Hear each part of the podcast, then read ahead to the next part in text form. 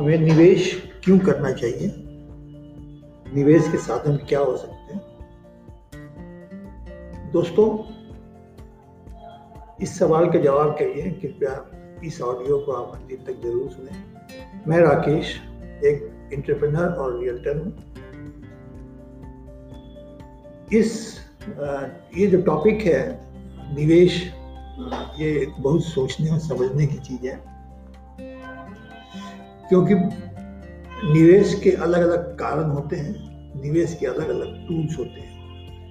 हमारे लाइफ में निवेश करने के बहुत सारे कारण हैं, बहुत सारे टूल्स हैं। इसमें से पाँच कारण और पाँच टूल्स हम आपके सामने रखते हैं।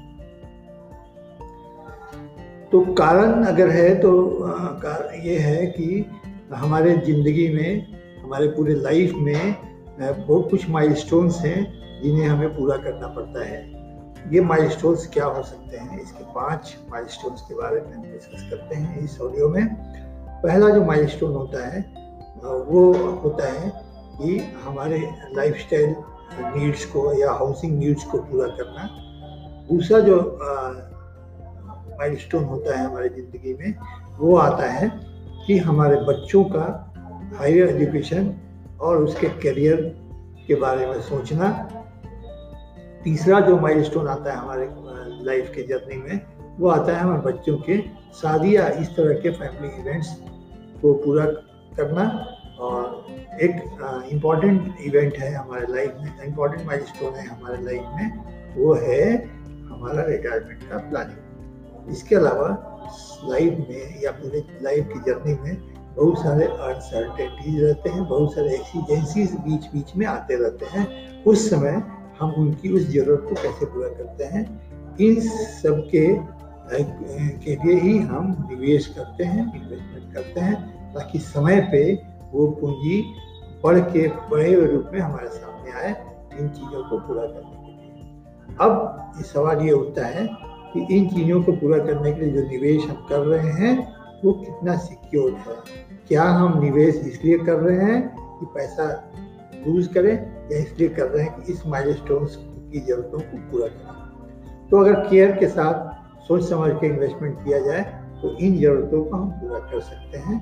इसके लिए हम पाँच टूल आपके सामने रखते हैं और क्या एक्सपेक्टेड रिटर्न आ सकता है आज के दिन में उसके बारे में हम चर्चा करते हैं। तो सबसे सर्वसुलभ जो होता है, वो उस वो होता है बैंक में एफडी कर देना। ये एक शॉर्ट टर्म और मीडियम टर्म की अवधि के लिए ऐसा के रिक्वायरमेंट ये करते हैं। इसमें जो आपका ग्रोथ होगा पैसे का, जो पैसा आप इन्वेस्ट करेंगे एफडी में, उससे जो आपको रिटर्न पाएँगे वो सालाना दो से तीन परसेंट से ज़्यादा रिटर्न आप नहीं मिलता है बैंक से।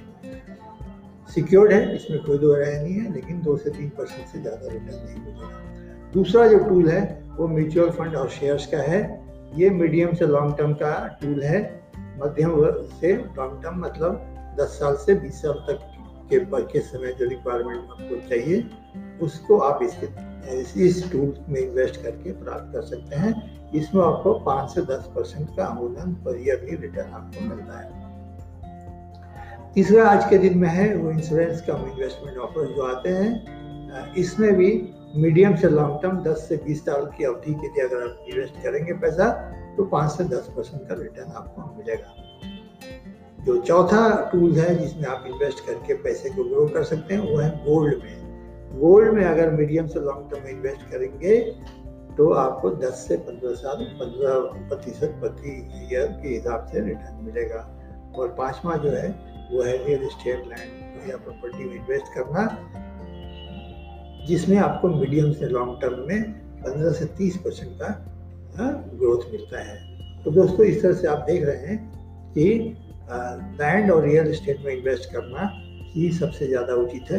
रियल इस्टेट के में एक बात और बताते हैं। रियल इस्टेट में और प्रॉपर्टी में कुछ लोगों का कहना होता है कि क्यों नहीं commercial shops office space malls में शॉप स्पेस या फ्लैट्स में इन्वेस्ट किया जाए। तो दोस्तों, इन चीज़ों में इन्वेस्ट करने का पर्पस अगर आपका ये है कि हम रेंटल इनकम जनरेट करें, तभी आप इसमें इन्वेस्ट करें।